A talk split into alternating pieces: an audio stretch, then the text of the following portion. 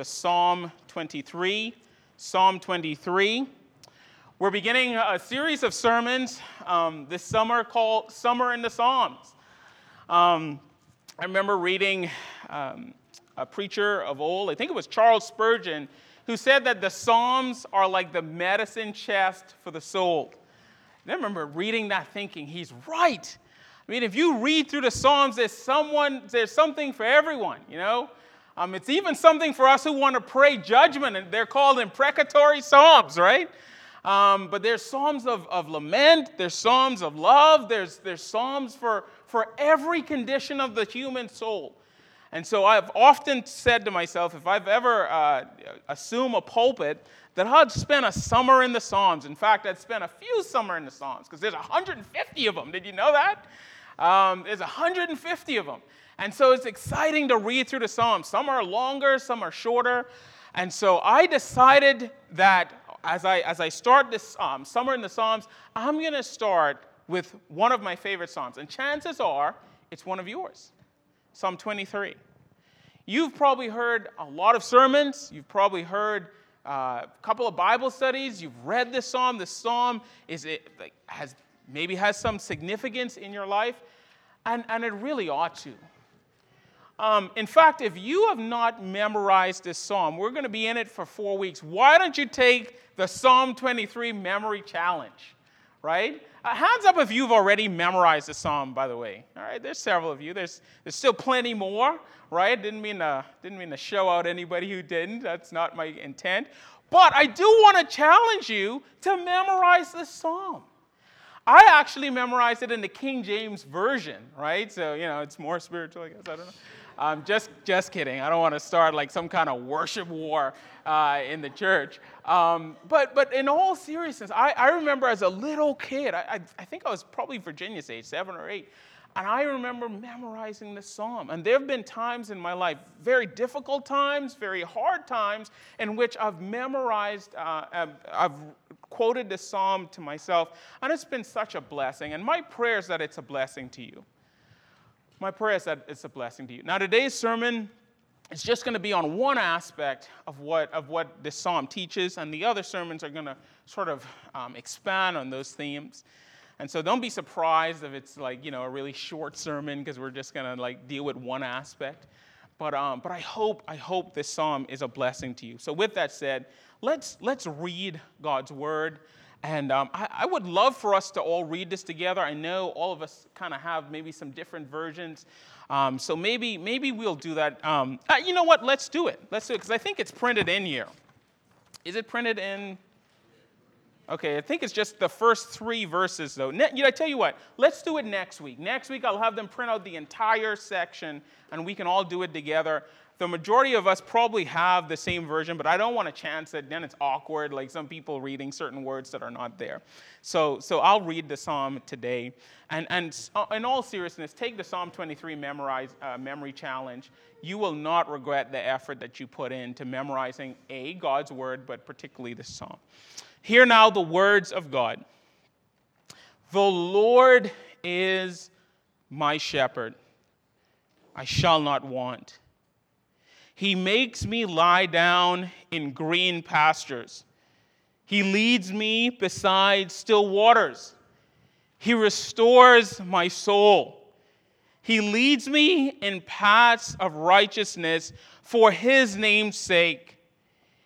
Even though I walk through the valley of the shadow of death, I will fear no evil, for you are with me. Your rod and your staff, they comfort me. You prepare a table before me in the presence of my enemies. You anoint my head with oil, my cup overflows. Surely, surely goodness and mercy shall follow me all the days of my life, and I shall dwell in the house of the Lord forever.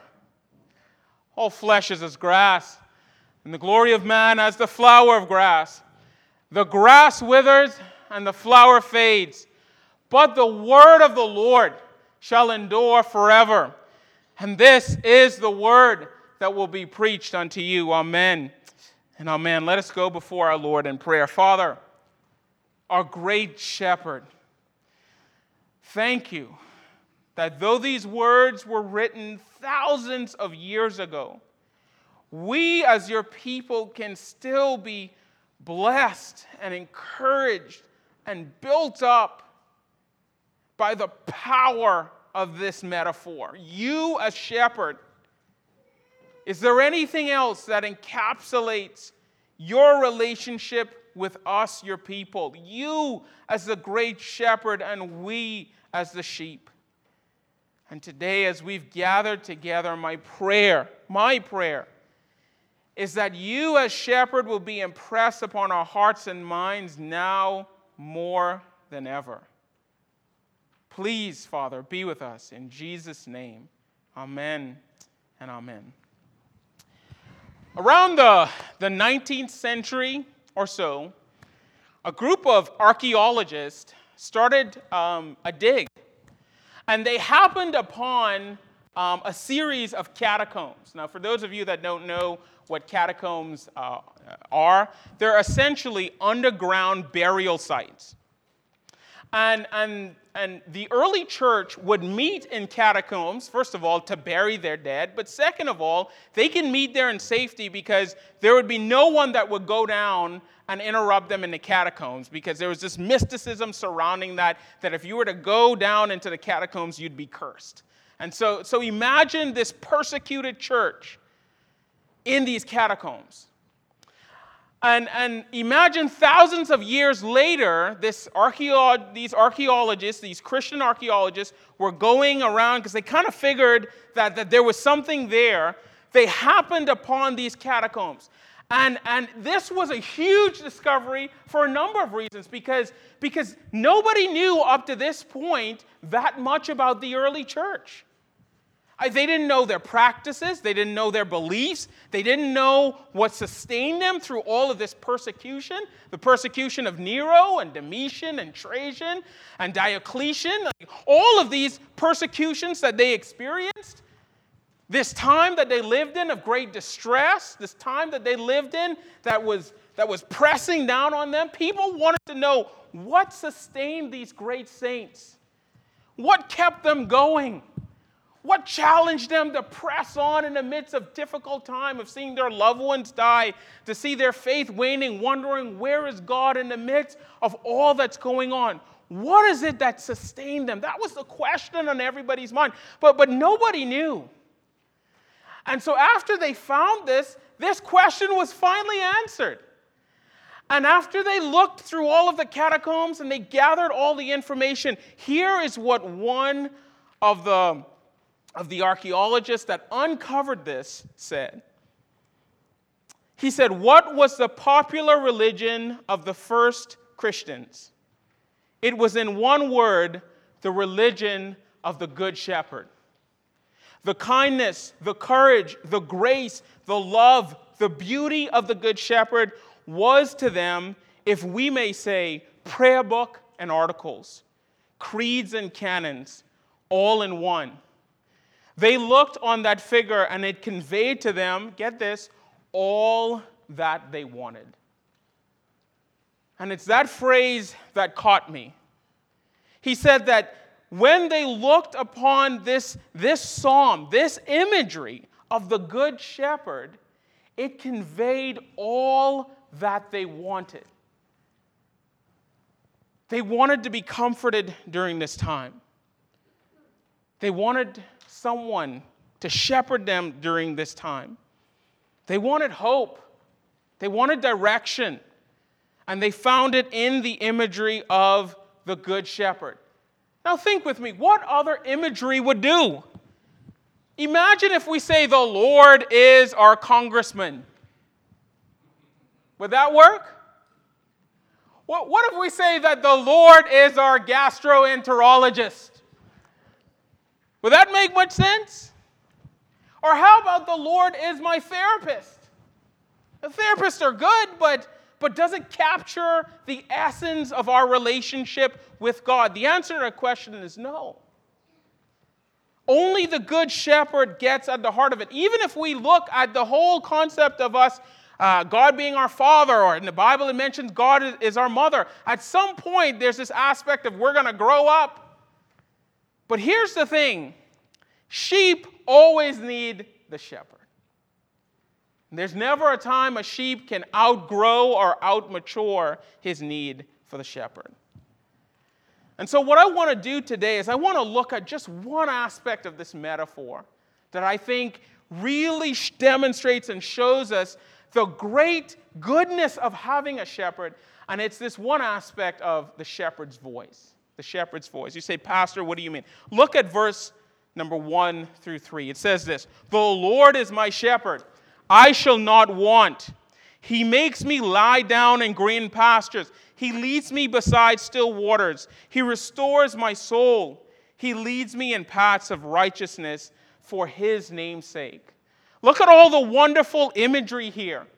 The shepherd as one who, who makes sure that the sheep have all that they want. Verse number one. In verse number two, there's this place of the shepherd leading his, his flock to green pastures, leading them beside still waters, re- restoring them in terms of them being hungry and thirsty. He leads them down good paths instead of uh, awful paths. He, he lays down his life for them, according to verse 4, by protecting them from valleys of shadows of death. All of this wonderful imagery. But, but how does a shepherd lead his sheep? That's the question. And it's the one thing that David didn't have time to shove in here. I can imagine David as the, as the great shepherd. He's sitting down, he's under a nice plush tree, and he just begins to write. And the one thing he couldn't get in here is the fact that the way in which a shepherd leads his sheep is by calling his sheep. You see, in David's day, a shepherd would, would call his sheep. He would train his sheep to hear his voice. Now, now it's not just like his particular voice, but there was a particular call that he would give, a particular sound that he would make. And here's the cool thing, and I had to look this up because I didn't believe it. Okay? I had, to, I had to actually go on the internet, and you can too. It's awesome. So, so there would be a bunch of shepherds that would come together, right? And they would, they would feed their flock all at the same place. They would drink water at the same place. And all of a sudden, you would see a shepherd make a call. And it could be anything. It could be a yada, yada, yada. You know, it's just, it's just the weirdest call. Sometimes it's shrieking. And, and all of a sudden, you'll see all these sheep, and they're mixed together, mind you. These sheep, these sheep are mixed together. And all of a sudden, you'd see them start pushing their way out of the crowd, pushing their way out of the crowd. And he, he keeps repeating this call. And as he walks, they would come. They would come, and he would lead them. He would lead them. It's the most glorious thing I've ever seen in my entire life. And listen, there was nothing special about this shepherd. It was just that he had this call and he had trained his sheep uh, to hear his voice and to hear his call. Now, for you to understand how cool that is, you have to understand a little something about the sheep. Okay? And I love how one author puts it. He says, Sheep are totally unable to fend for themselves. This is why we need the call. He said instead, they were totally dependent on the shepherd for protection, grazing, watering, shelter, and tending to injuries. In fact, sheep would not survive long without a shepherd. Sheep are not only dependent creatures, they are also, also singularly unintelligent. Think about that for a moment. He said, Sheep are singularly unintelligent prone to wander and unable to find their way to the sheepfold, even when it is within their sight. Now, I have to tell you, when I read that sheep are singularly unintelligent, and I know that the Bible is telling me I'm a sheep, that was less than flattering to me. You know, I'm, I'm more comfortable with me being a royal priesthood, right? Of me being a prince I'm more comfortable with me uh, thinking about judging angels or being precious stones. But no one in this room wants to be thought of as a stupid, stinky sheep. But can I tell you? That's who we are.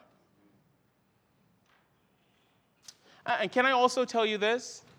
That unless you see yourself as a stupid, stinky sheep, you cannot claim God as your shepherd. If you continue to hold on to your pride and your self reliance and your ability to lead yourself, you can't hear the voice of the Good Shepherd. But not only that, there's something else about you. Not only are you a stinky, smelly, stupid sheep, but you're also prone to go astray. Isaiah in Isaiah 53 6 says this All we like sheep have gone astray, we have turned everyone to his own way. And in this proclamation, Isaiah is saying that you and I suffer from two maladies. First of all, original sin and actual sin. Original sin meaning the stain of sin that you are born with based on the fall. That you were born in trespasses and sin. And you have a nature that is bent on going astray and going into paths of unrighteousness and going down dangerous paths. But not only that, Isaiah is pointing to the fact that you and I commit actual sin we are participants in that nature. And that unless we have a good shepherd who will call us to himself, that will lead us down paths of righteousness, that will lead us down paths of green pastures, that will lead us to still waters, unless we have a shepherd that can call out to us and bring us back from our own paths of destruction, then we will, we will die. We'll be left defenseless. And it's in this reality that Jesus makes the statement and alludes to this imagery in John 10 27 when he says this My sheep hear my voice, and I know them, and they follow me. And I give unto them eternal life, and they shall never perish, and no one shall snatch them out of my hand. I love that phrase, they shall never perish. I know most of us don't know Greek, but I'm going to give you a quick Greek lesson. You ready? Don't worry, I, I know what I'm talking about. And, and hey, you could be Bereans and check this out. The, the phrase, they shall never perish, is the strongest negation in the Bible. You cannot get any stronger than that. In fact, it's actually a double negative. The Greeks are the only people that can do this. They, they do just about anything with their language. But, but one of the aspects of their language is that they can actually have a double negative and it doesn't cancel out one another. It actually makes it stronger. And here's what Jesus says For those who are his sheep, those who, who he calls, and those who follow him, he said that they will never perish. There's no possibility of us perishing if we belong to the Good Shepherd because his call will never be disobeyed. In fact, when we obey the call of the Master, of the Great Shepherd, that's how we know we're a sheep. And so Jesus said, For those whom he have called, they will never, ever perish. You know, we live in a in an interesting time where there are many voices lining up to tell us what to believe and what to think and who to follow. But God's people, His sheep, are called to obey His voice and His voice alone. And the Good Shepherd has much to say to His people. To the unbeliever, the Good Shepherd says, If you hear my voice, do not harden your heart. Believe and trust in me while it is still today. And for the Christian, the Good Shepherd says this He tells us to hunger and thirst after Him and to rely on Him and desire more of Him. I remember um, it was one Christmas, it was, I think it was Maddie's second Christmas. She was a little girl, she was like one, she wasn't quite uh, two yet. And I remember Teresa made this beautiful eclair cake. I mean, it was amazing. And, and I remember uh, she, she cut out a piece and she gave it to Madison. And Madison started eating it, and you could see her face light up. It was like the most glorious thing she'd ever had. And she ate it, and when she was done, she could barely talk. She just looked at us, and this was her first full sentence I want more. Isn't that glorious? Hey, listen. Do you want more of the shepherd? Do you want more of the Christ? Have you tasted and seen that he is good? That he's the good shepherd? And he calls his people to follow him and to serve him with all that we have? Do you want more? He's willing to give it to you if you want it. Just hear his voice and follow him. And he will lead you down paths of righteousness for your name's for his namesake. Hey, listen, God is calling us right now to prepare our hearts and our minds to partake of his supper. This is one way in which we can fellowship with the Lord in the here and now. This is one way in which we desire more of the Good Shepherd. My prayer is that you will partake of these elements and be filled to the brim. And it will cause in you a desire for more of your Savior. Let's pray. Father, indeed, we do thank you. We come before you in humble obedience, saying, Father, we want more. We want more of this Good Shepherd. We want more of your voice. We want more of your leading. We want more of your spirit. Father, we just want more. Give it to us, Father. We're empty. We are pressed down like the church of old who uh, was sustained by this imagery. May we be sustained by it even today. Let us proclaim boldly that you are our good shepherd. And we pray this in Jesus' name and for his sake. Amen and amen.